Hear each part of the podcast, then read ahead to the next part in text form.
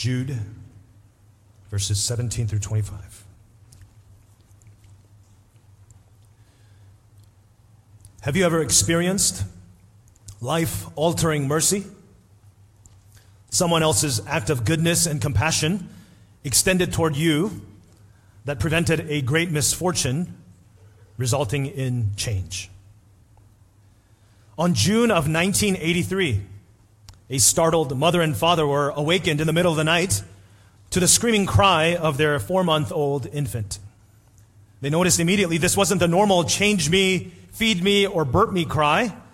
This time something was different. After various attempts to calm their son, to their shock, they discovered a large amount of blood in the infant's diaper. Something was wrong. Deeply concerned, they rushed their son to the nearest emergency room. And after the initial examination, the doctors diagnosed that their child had a case of intestinal malrotation, the twisting of the large intestines, and the baby needed immediate surgery. The baby had lost so much blood, he needed a blood transfusion. It happened so the mother and the child share the same blood type, and the mother said, Anything for my son. The baby was proceeded into the operating room, and after what it seemed like an eternity of waiting, the doctors finally finished the four hour surgery. They informed the parents the surgery went well, but we'll just have to wait and see how the baby would react and recover. Because the baby was stabilized, but was still asleep. The parents, the family members, the nurses, the doctors all hoped for the best. They waited for their baby to wake up. One hour, three hours, six hours went by. The nurses would come in constantly ch- to check the baby's vitals, but there was no change. 12 hours passed by, then 18. The mother and father waited restlessly with no sleep. 24 hours, still no sign of waking up. The doctors came by between the shifts to check on the boy's status, and still yet, nothing. 36 hours, 48 hours, two days went by. The doctors began to warn the baby's parents prepare for the worst. The baby may not wake up. In desperation, the parents pleaded the doctors, please do whatever necessary. Just please help my baby to live. Another six hours, 54 hours, 60 hours, 66 hours, 72 hours. Three whole entire days went by. And just when it seemed all hope was gone, miraculously, to everyone's shock and amazement, the baby opened his eyes. The entire hospital erupted in celebration. What reason for great joy? The exhausted parents, in tears, were so relieved. The parents were finally encouraged to get some sleep while the nurses of the hospital took turns caring for the baby during his recovery. The doctor said, This is a miracle. Bring him back up when he grows up and gets married so we can remember and we can celebrate. Through the goodness and care of many, the baby not only survived, but he grew up to be a healthy boy he came to America. He eventually got married and had three kids Katie, Micaiah, and Emmett. And he's preaching here this afternoon. Although I don't remember anything that happened to me as that four month old baby, I know one thing I experienced great mercy, life changing mercy through the hands of those who fought hard for my life and agonized for me. I want to ask you, brothers and sisters, have you ever experienced life altering mercy. This afternoon, we're concluding our two part study in Jude in our series, The Fight of the Faithful. As I mentioned last Sunday, the book of Jude is well known for its famous exhortation in verse 3 Contend for the faith that was once for all delivered to the saints. Jude instructs Christians, you and I, to fight for the faith because false teachers and their false teachings have infiltrated the church, causing much division and discouragement among the believers. So, in light of this, Jude writes a necessary appeal to the believers to contend for the faith, to agonize for the faith with urgency. The fact is, over two millenniums later, the situation hasn't changed much. False teaching and false teachers and false converts, false church practices still influence our churches. That's why the epistle of Jude is a powerful call, a relevant charge, and a necessary reminder for Christians then and today. Regardless, The book of Jude has been known by some biblical scholars as the most neglected book in the New Testament. I shared with you last week its brevity, its strangeness, its severity may contribute to some of the reasons why. But since we have the opportunity to meditate upon this short and spicy, power packing epistle for these two weeks, let's neglect it no longer. Let's heed the message of Jude carefully. Amen? I shared with you last week if you want to fight to win, you have to play both defense and offense well. And from verses 1 through 16, Jude instructed us how to contend for the faith by playing good defense. Well, in our passage today, Jude teaches us how to contend for the faith by playing good offense.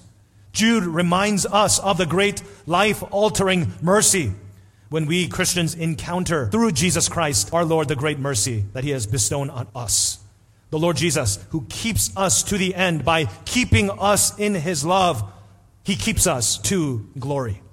So, from our passage, I want to share with you three ways Jude instructs us on how Christians can be kept in the faith to the end. Three ways Jude instructs Christians on how we can be kept in the faith to the end. Here's the outline so you know where we're headed. Point number one remember the faith of the apostles. Remember the faith of the apostles. Point number two remain in the love of God. Remain in the love of God. And point number three, rejoice in the certainty of Christ's reign.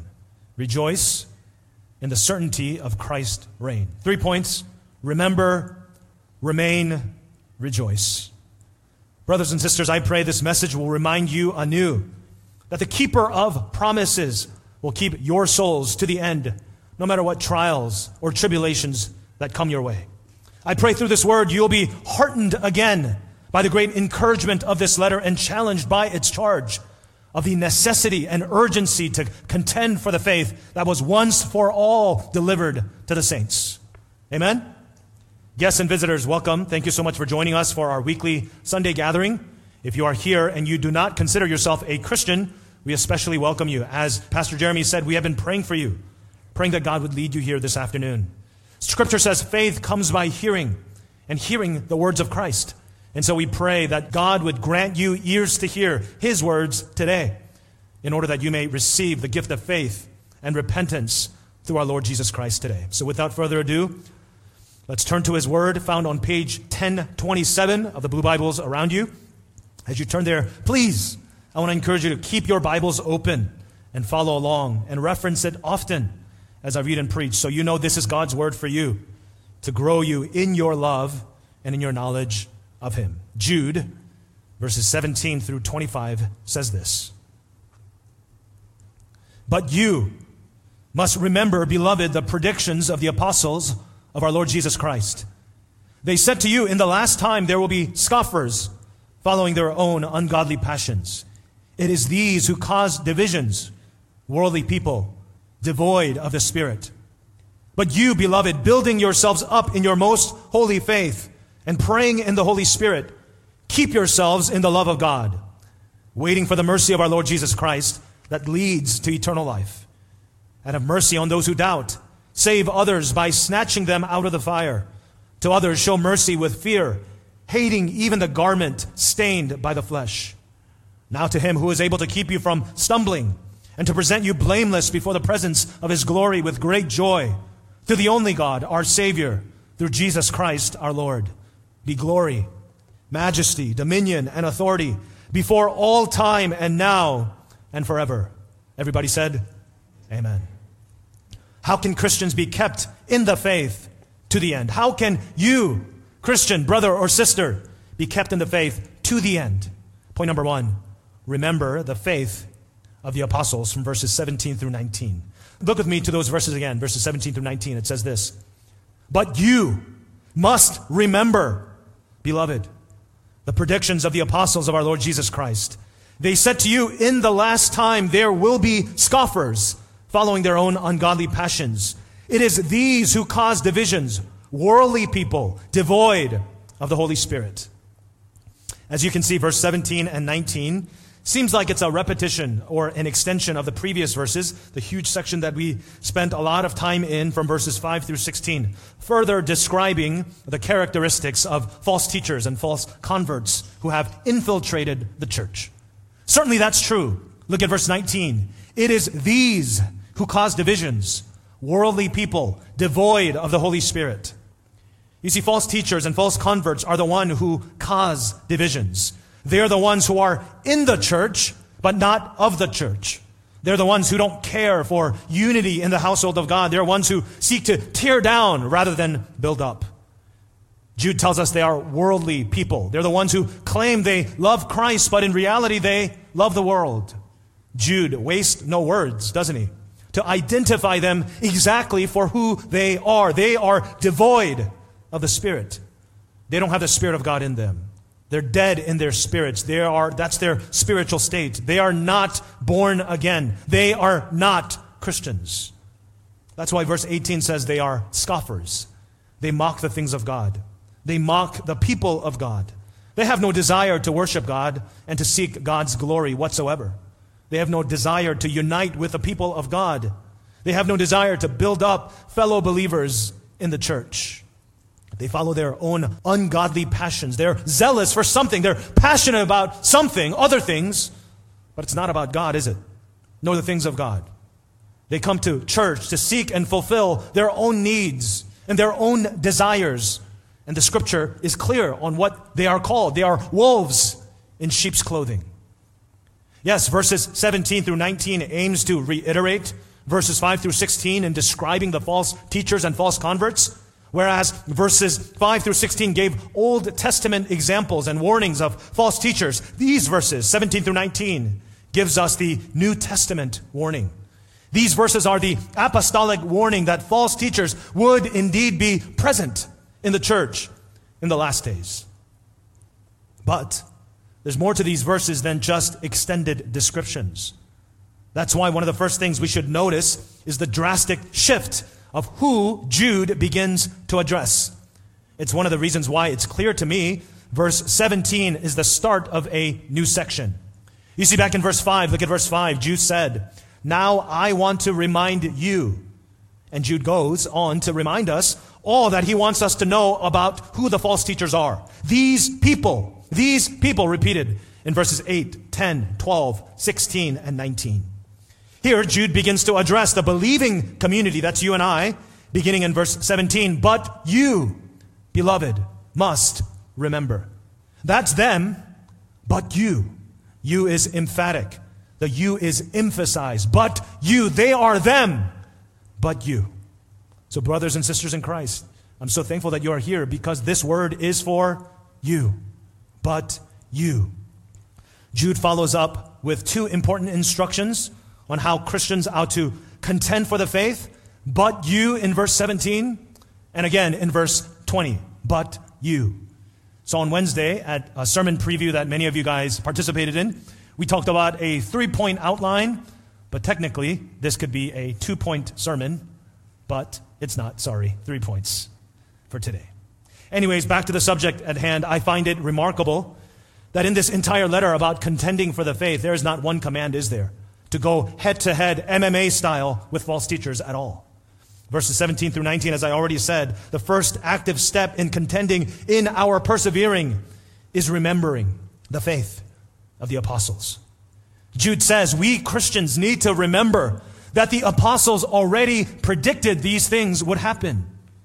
And what Jude meant by the apostles are those who served as the foundation of the church those who are the authoritative interpreters and witnesses of the gospel. The apostles were those who were present with Jesus and those who observed Jesus' life, death, resurrection, and ascension. Or they were specifically commissioned by Jesus to be responsible in the initial establishment of the church, like the apostle Paul. Therefore, when Jude says in verse 17, but you must remember, beloved, the predictions of the apostles of our Lord Jesus Christ, he's saying to us, Christians, these words have authority. These words have truth in them. These words are important. So remember their predictions. Remember their words. Remember their teachings. Don't be surprised. Don't be caught off guard. Be watchful. Be ready. Be prepared. Just as they said to you, it will be so. It's a warning from God to us through the words of the apostles and the words of Jude as a reminder of God's care for his people. Specifically, in these verses, the predictions of the apostles were regarding false teachers in the last time, according to verses 18 and 19. In the last time does not mean some far off time or far off era. New Testament Christians believe that the last days has dawned with the first coming of our Lord Jesus Christ and with his death and resurrection. This is why the author of Hebrews says in Hebrews 1 2, in these last days, God has spoken to us by his Son, indicating, telling us that the last days have arrived. That time is now. These are the last days. That's why Jude's readers should not have been surprised. False teachers were present, as the apostles predicted they would, and neither should we. That there are false teachers among us, and false converts among us, and false Christians among us. For us, Christians, in the year 2023, Jude's warning to remember has even more significance, doesn't it? I love how Dr. Tom Schreiner in his commentary explains what Jude means by remembering in regards to these verses. He says, and I quote, remembering in the scripture does not involve a mere mental recollection, as when we remember a person's name that we had temporarily forgotten. Remembering means that one takes to heart the words spoken so that they are imprinted upon one's life, imprinted in our hearts and our minds. Close quote. So for us today, brothers and sisters, we should not be merely aware that those last days are these days. We should not merely be caught off guard. Not only should we be watchful and ready for false teaching and false teachers to creep in amidst us and know that they are present in our midst, seeking to divide churches, but 2,000 years of church history should teach us that we must fortify our churches with sound biblical theology and ecclesiology, the biblical prescription for how the church should be structured and how the church should function. That's how we can guard against sneaky, scoffing intruders in the first place. In order to guard ourselves from the divisive manipulators and to admonish false teachers and confessors when they come in our midst. How do we do it? We must do it through biblically qualified elders, preaching faithful expository sermons from the Bible, not with Bibles closed, but Bibles open to equip the saints for the work of the ministry, for the members to know and discern what the truth is and what is heresy according to Scripture, to teach its members how to discern wolves from the sheep, through sound biblical theology guarding the church against theological error and heresy, through an accurate understanding of the doctrine of conversion, who is a genuine born again Christian and who is not, through healthy church membership and healthy congregationalism where only true believers are called Christians and given the privileges of the keys of the kingdom and heavenly citizenship. All are welcome, of course, to join us for our Sunday gatherings as we worship God. All are invited to hear the good news, but call them for what they are, believers or unbelievers. That's why at our church, we are not afraid to address unbelievers among us. Again, if you're not a Christian here and you are here, welcome. We welcome you to this gathering. Through biblical culture of discipleship where members are pouring into each other towards sound, mature faith, through church discipline where sinful behavior is corrected and confronted in love, where repentant sinners are restored back into fellowship. Brothers and sisters, 2,000 years of church history should have taught us that we must guard against worshiping God through unbiblical practices of worldly pragmatism and religious legalism. Yet so many churches are still today attempting with human efforts to fill the pews, to fill the quotas, to fill the pink with names that is not written in the Lamb's book of life. The Bible warns us against false teachers in those last days. You could write these Bible verses down. Matthew 7, 15 through 20. Matthew 24, 24. Acts 20, 28 through 30. 1 Timothy 1, 3. 1 Timothy 6, verse 2. 2 Peter 2 1. All these verses that I just mentioned are few references that there will indeed be false teachers and false teaching in our midst. Should we not be discerning? Should we not be wise? Is it unloving to say who is in and who is out? Should we not guard the what and the who of the gospel when there are clear warnings in Scripture? Why must our zeal for the lost, for evangelism, compromise Scripture's call for vigilance? What does creativity and spontaneity and innovations and metrics have to do with over 2,000 years of church history? Why should God's word be pitted against man's ways? Christians ought to hold up the inerrancy and sufficiency of God's word for all of life and godliness, for all time and for all generation, individually and corporately for the church. Amen? What I mean by remembering the faith of the apostles is remembering the faith that was once for all delivered to the saints. It is the holistic doctrine of what the Christian is, what the church is. Jude is calling us to be on the offense, to be on guard, to be watchful in order to contend for the faith. Be careful. Brothers and sisters, be careful to remember, remember the faith of the apostles. Dear brothers and sisters, how do you remember to imprint the faith of the apostles in your heart? Ask yourselves, examine your hearts today. How do you remember to imprint the faith of the apostles in your hearts? I have one simple application for you. Seek to be a healthy church member. This church exists for that purpose to help you, to help you grow, to help you discern, to help you grow in spiritual maturity. Prioritize, brothers and sisters, the Word of God and His commands for us. Participate actively. If you're going to be a member of this church, participate actively as you can in the corporate gatherings of this church. Reflect on the church covenant, examine yourself, examine your heart, examine your life to see if you are in the faith, as according to 2 Corinthians 13 5 and 2 Peter 1, verses 10 through 11, as we will do together as we participate in the Lord's Supper in remembrance of Christ's sacrifice for us at the close of service. I want to encourage you to talk to an elder and ask how you can better grow and be more accountable. Pursue discipling relationships and read good books to grow in theology and in your knowledge of Scripture. Are you struggling? Are you burdened? Are you anxious? And the flip side of that question is are you discipling? Are you meeting with someone regularly to study the Word? Are you praying? Are you encouraging somebody? I guarantee you, you are struggling, you are burdened, you are anxious because you are not growing in the Word of God. Remember the faith of the apostles. But there's more helpful wisdom in the next point. How can Christians be kept in the faith to the end? Point number two remain. Remain in the love of God from verses 20 through 23. Look with me to verses 20 and 21 again. It says this But you, beloved, building yourselves up in your most holy faith and praying in the Holy Spirit, keep yourselves in the love of God, waiting for the mercy of our Lord Jesus Christ that leads to eternal life. These verses are the most straightforward instructions of this entire epistle. So I hope you really get it. Three participles modify one central imperative. With your Bibles open, following along. Building yourselves up in your most holy faith, praying in the Holy Spirit, waiting for the mercy of our Jesus Christ. Keep yourselves in the love of God. Three participles that modify one central imperative keep yourselves in the love of God. Some may ask the question I thought God is the one who keeps us to the end. What, what does this mean? Why is Jude commanding us to keep ourselves in the love of God? Well, it makes sense, doesn't it?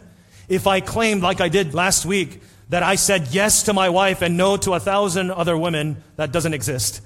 Fighting for my marriage isn't going out every night looking for potential threats because I love my wife. It's not staying out to keep guard outside of the house instead of coming home to my wife every night. It's not trying to fend off those who I think are, are jealously winking at my wife or trying to flirt with my wife or talk to my wife. That doesn't help my marriage at all. At times, necessity will call for protecting my wife in such a way, but mostly, fighting for marriage, contending for my marriage, is spending time with my wife. It's to keep our love healthy and growing by building up our marriage through growing together in the Word, by praying together, communicating spiritual things with each other, forgiving my wife and being forgiven by my wife over and over again with Christ as the center. Just like so, contending for the faith offensively and deliberately is to keep yourselves in the love of God. How can you fight for something you don't love?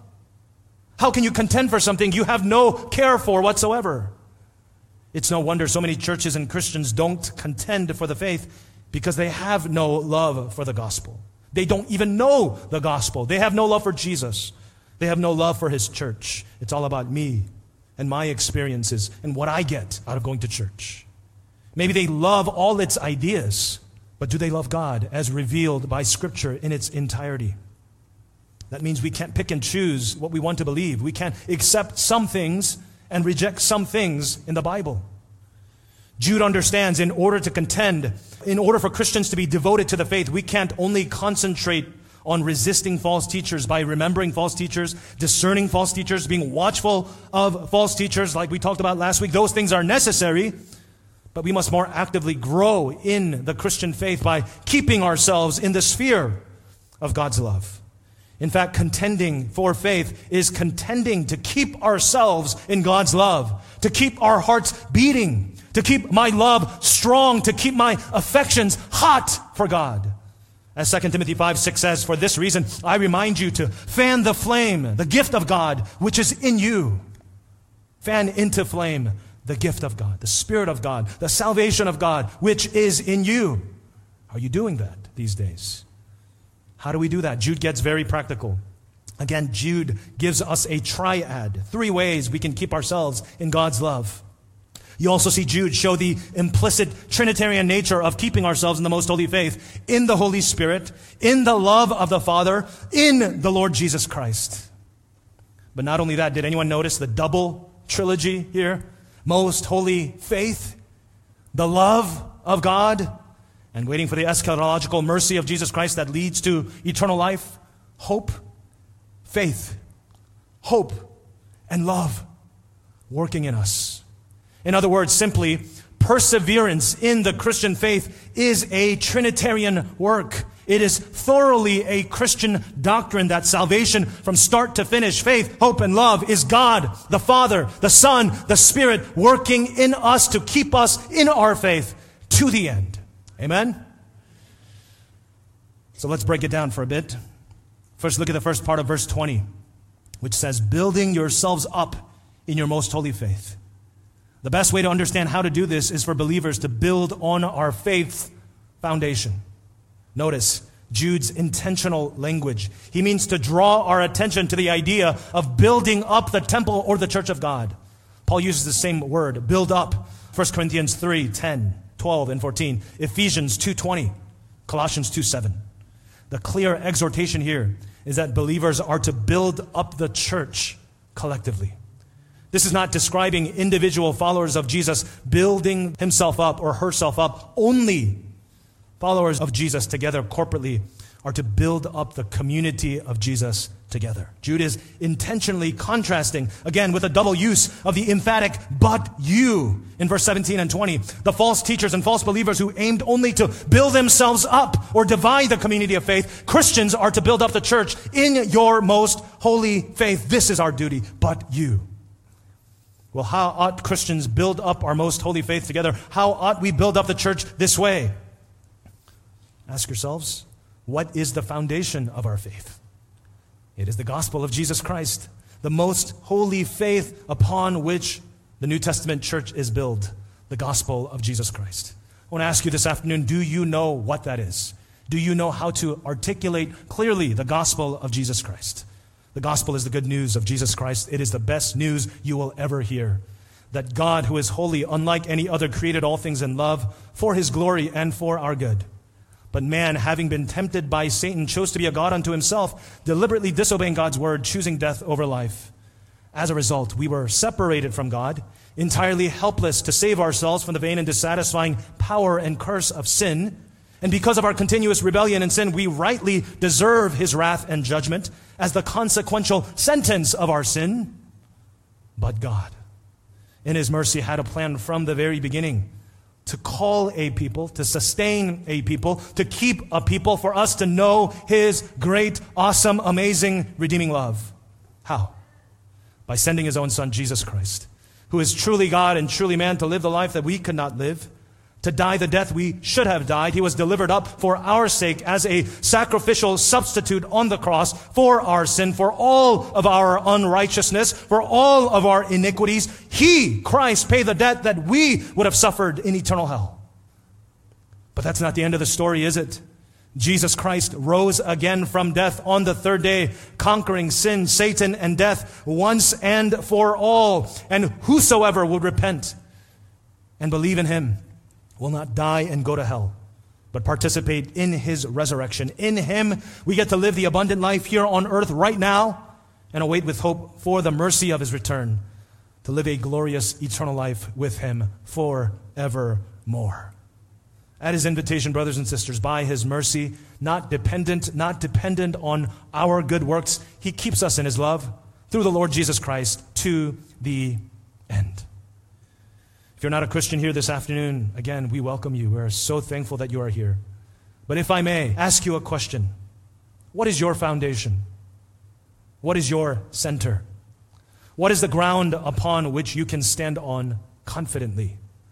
When everything in this life falls apart underneath you, when people disappoint you, when you disappoint yourself, when life kicks you in the gut multiple times, if Jesus isn't your substitute, your advocate, your Savior and Lord, you have no firm ground to stand on, no firm foundation. The Bible says, in fact, very clearly, you will not stand in the day of judgment because the guilty will be punished. You will incur the full wrath of judgment you have reaped upon yourself if you reject His mercy by rejecting His Son. So I plead with you today believe in the Lord Jesus Christ who made an end of all your sin. This afternoon, you're going to leave this place either forgiven or not. You will either be clear in God's sight or else the wrath of God will still remain on you. And I beg of you, do not rest.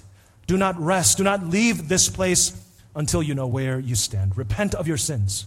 That means to turn from trusting in the things of this world and trusting in yourself. Believe that Jesus Christ died and rose again for you to forgive you of your sins and to give you new and eternal life. And all you have to do is to trust Him today with your whole life. And tomorrow, wake up tomorrow and trust Him, not in yourselves, not in the things of this world. Trust Him today and forevermore. If you want to know more about how you can follow Jesus, please talk to any of the pastors at the close of service, at the doors, or talk to someone smiling next to you. You're going to find a lot of smiley faces after service, and they're eager to tell you about how you can know more about Jesus. Dear brothers and sisters in Christ, how do you build yourselves up in the most holy faith? It starts with you individually committing to this work. Do you regularly read and meditate on God's Word? Do you memorize on the sweet and glorious truths of the gospel? Do you study the Bible and able to teach it and disciple others in the faith? Do you put the effort in doing that? Do you posture yourselves with humility before this book with hungry hearts and listening ears and thirsty souls to feast on the words that is the very source of life? This is the very source of the Christian faith. So, do you treasure it? Do you love it? Do you read it? Do you study it? And then do you help others do this also through discipling? Go make disciples of all nations, baptizing them in the name of the Father, Son, and Spirit, teaching them to observe all that I have commanded you. Are you doing that regularly, intentionally? Discipling simply means this doing spiritual good unto others in order to help them follow Jesus. Are you doing that regularly? Building yourselves up together in your most holy faith is the first means in remaining in God's love. The second means by which Christians can remain in God's love is by praying in the Holy Spirit. That's the second part of verse 20. Now, some of you guys are thrown off anytime the Holy Spirit is mentioned, especially as Baptists. Is this some sort of charismatic prayer that we don't know about? No. What Jude is referencing is the only kind of Christian prayer, praying in the Holy Spirit. Simply, what Jude means here by praying in the Spirit is to pray Christian prayers. D.A. Carson, in his book, Praying with Paul, which everyone should read in this room, has a very helpful illustration for Christians. We ought to pray until you pray, not just heap up empty words to God. Charles Spurgeon says this about prayers without the Holy Spirit cold prayers ask for a denial. The lips may move, yet the heart remains silent. When we ask the Lord coolly and not fervently, we do it as it were stopping his hand and restrain him from giving us the very blessing we pretend that we are seeking. Oh, those cold hearted prayers that die upon our lips, those frozen supplications, how can they move the, the heart of God? They do not come up from our souls. They do not well up from the deep secret springs of our innermost heart, and therefore they cannot rise up to Him who only hears the cry of our souls, before whom hypocrisy can weave no veil, or formality practice any disguise. We must be earnest.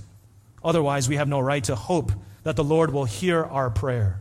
We should speak to God from our own hearts and talk to Him as a child talks to his father. God always has an open ear and a ready hand if you have an open and ready heart.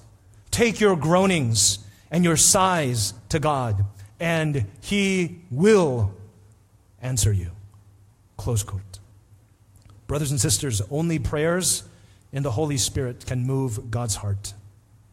When I went to Korea a few years ago, I saw the funniest sign outside of a Buddhist temple in the middle of the city 100 days of prayer for job promotion, seven days of prayer for college acceptance. Christian prayer is not robotic, legalistic, or formulaic. Prayer is dependence on God. Prayer is communion with God. Theologian John Calvin says prayer is the chief exercise of faith. Prayer is the chief exercise of faith, as you build yourselves up in your most holy faith, as the Word of God, the gospel of Jesus Christ, stirs faith and gives spiritual life, prayer is the evidence of living faith, as breath is the evidence of life. This is why Martin Luther famously said to be a Christian without prayer is no more possible than to be alive without breathing. Christians who have spiritual life have spiritual breath. Christians who have faith pray. So praying in the Holy Spirit is remaining in God's love. The third means by which Christians can remain in God's love is by waiting for the mercy of our Lord Jesus Christ that leads to eternal life. The second half of verse 21. I'll talk more about this in my final point, but what Jude is pointing to is the eschatological, the end time hope we have of Christ's return. How does waiting for the mercy of Jesus for that day keep us in the love of God? Because Christians know that although we deserve the great wrath of God and the justice of God for our sins, we will be spared by the life altering mercy of God because of the finished work of Jesus Christ. As the called, the beloved, and the kept of God, we await with hope for that day of mercy because we will be one with our Creator. And on that day, mercy will be fully and finally realized. Amen? Furthermore, I want to make a case that verses 22 and 23 are also the means for Christians to remain in God's love. These are very important verses. So look with me there, 22 and 23. And have mercy on those who doubt. Save others by snatching them out of the fire. To others, show mercy with fear, hating even the garment stained by the flesh. You see, Jude is pointing this out. Those who have experienced life altering mercy extends mercy. That's simply how Christianity works. To love the Lord your God with all your heart, soul, mind, and strength is to love your neighbor as yourself. That is a great commandment. The two are directly related, they cannot be separated. You can't say you love God and hate your brother or sister. You can't say you love Jesus and not share the good news of Jesus Christ, the best news you will ever hear. You can't say you appreciate God's mercy. Lord, please forgive me and not show mercy to others after exhorting us for 16 verses to contend for the faith by recognizing who the false teachers are, is it strange to you that when it comes to actually doing something about the false teachers, Jude says, have mercy? Notice the degree to which the mercy of Christ should be extended to those who doubt, to others who are about to fall into the fire of judgment to others who you should even fear because you hate even the clothes they wear because they are so sinful and so evil. The point of this section is to remind us of the great mercy we have received in Jesus Christ, which is the reason for the great love and how we are kept in Him. You see how Jude teaches us those who have been called, beloved, and kept by Jesus Christ respond and evidence to the truth of who we are by another triad to exemplify the complete Christian faith, by our discipleship, building ourselves up in the most holy faith, by our spiritual disciplines, praying in the Holy Spirit, by our eschatological hope and evangelism, waiting for the mercy and extending mercy, the mercy of God. So, brothers and sisters, how are you doing in your discipleship? How are you doing in your spiritual disciplines? How are you doing in your evangelism? This is how the children of God keep ourselves in the love of God. Amen? But there is a greater reason why we keep ourselves in God's love because of the certain hope that our faith will turn to sight. What we know by faith will one day become a reality. Amen? Brothers and sisters, right now we're holding on with hope and faith that what we believe about Christ is true. We have assurance, of course, but on that day, our faith will turn to sight. How can we be kept in faith to the end? Rejoice in the certainty of Christ's reign from verses 24 through 25. I'm almost done.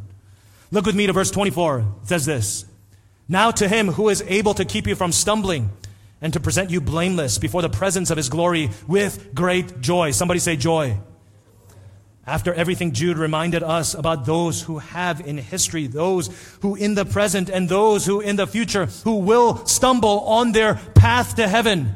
These final two verses of Jude are a balm for our anxious souls, a praise to him for his certain security. Jude's concluding words in these final two verses follows the common form of the New Testament doxology, an exalted prose of praise and prayer. And no wonder this is the case since sound theology, what we know about God, leads to doxology, the worship of God. A right knowledge of God, of who He is, results in the praise and worship of God, the one true God. Hence, this is the natural conclusion of the letter, a doxology. Jude had begun his epistle telling us we are kept for Jesus Christ, verse 1. Then Jude called believers to keep ourselves in the faith in verse 21. Now he closes by telling us we are kept from stumbling and falling prey to false teaching by him who is able.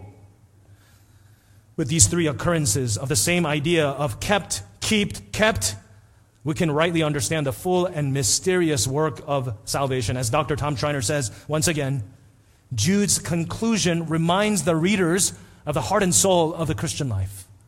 Jude reminds the readers, you and I, that God is one who is able, that God is one who is able and willing to keep us from succumbing to apostasy, to heresy. False teachers and believers threaten all they want, but those who belong to the Lord will not and cannot be moved. We will not capitulate. We will continue to be faithful to the end because of Him who is able. How? Why is it that we will not apostatize and fall into their doom like others? Because our faithfulness until the end is not due to our own nobility, our own merits, or our inner strength. It is God Himself who keeps His own from falling away. In this verse, to be kept from stumbling means to denote the idea of being guarded and protected or preserved. It is God's power that He grants us, you and me, to keep us in His love by the means of His graces. God Himself grants us the strength so that we desire to keep ourselves in God's love. I should note the idea of stumbling here does not refer to sinfulness. This verse is not telling us that we will be kept in perfection. Rather, it's telling us that we will not be lost ultimately. Our souls will be kept to the end. It is an eschatological, an end times promise that God will not allow us to be abandoned in our faith once and for all because we belong to Him. The idea is confirmed in the following phrase and to present you blameless before the presence of His glory. Literally, the word present you means to make you stand. And we know from elsewhere in the New Testament the term stand refers to this very thing that I just mentioned, the eschatological vindication, that we will see God's throne on that final day. Oh my goodness, don't miss the treasure trove, brothers and sisters, of this verse. Not only will the one who is able make us stand on that final day, he will make us stand blameless. What? What? How can this be? We were ones who were dead in our trespasses and sins. We whom our hearts were wicked and desperately sick, standing before the glorious and majestic one, blameless.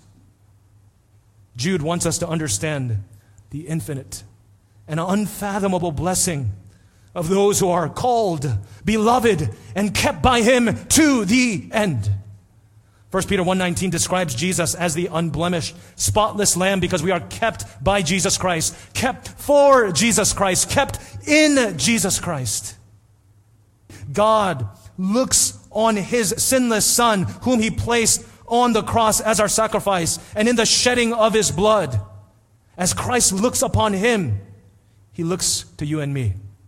He sees us sinless and faultless and clothed in imputed righteousness of Christ. He sees us through Christ. That's what Revelation 3 4 means when it says, He who overcomes will thus be clothed in white garments. No wonder, as the hymn writer John Newton describes in his hymn, Amazing Grace, says this When we've been there 10,000 years, bright shining as the sun, we've no less days to sing God's praise than when we've first begun. On that final day, brothers and sisters, when we stand before the presence of our glorious and majestic God, our Savior and Lord Redeemer Jesus Christ, we will stand with great joy, exceeding joy, unspeakable joy, unending joy, indescribable joy. Because we will stand blameless. Think of the most happiest you've ever been after you've done something terrible and you realize you're forgiven. Think of the most happiest moment in your life. The moment your team came back from the biggest deficit to win the biggest upset. The moment you got into college of your choice, the moment you got your first offer letter from your first job, the moment you saw your bride walk down the aisle, the moment you held your first baby, the moment your almost dead baby, as I was telling my story, wakes up back after three days, as I shared with you. Think of those moments times a gazillion, trillion, billion, 10,000 years will not be enough for you to experience the joy of standing before the glorious, majestic Lord Jesus Christ, in whom we have redemption and faith. Oh my goodness, these verses alone can be a sermon series on its own. You get why Jude is such a power packing epistle, two of the longest sermons I've ever preached at NCBC. Here they are. I'm almost done though. This is why, as David Helm says, Jude has given us incredibly, in the space of a half a sentence, perhaps the most concise summary ever put down on paper of all that God accomplishes for us. This uncommon, this unique salvation consists of what God is able to keep us from that which He is able to present us to, and the one through whom He accomplishes it all. In considering all this, our hearts swell up with thanksgiving and praise, doesn't it? Goodness, I really don't want to skim over verse 25, but I hope you just get at least a little glimpse. I pray, as it says in Psalm 34 8, that you have tasted and seen that the Lord is good. Because our God is the only God. There is no other God. There is no other God who can even compare. He is the one. He is one of a kind. He is the only one who is able. He is our Savior through our Lord Jesus Christ. That is holistically who He is. The Father saves us. The Son secures us. The Spirit seals us. To him be glory. Glory signifies the outward manifestation of who he is. His honor, his beauty, his outshining character and nature inherent and intrinsic to him alone. Majesty, his greatness, his awesomeness, his status as the king and sovereign over all, unique only to him as the king of kings and lord of lords. Dominion, which describes his power, his control over all creation, his omnipotence, that he is not limited by might, space, or time and authority. His intrinsic right to rule all things. All things are in his jurisdiction. He's got the whole world in his hand. He is in control over all eternity.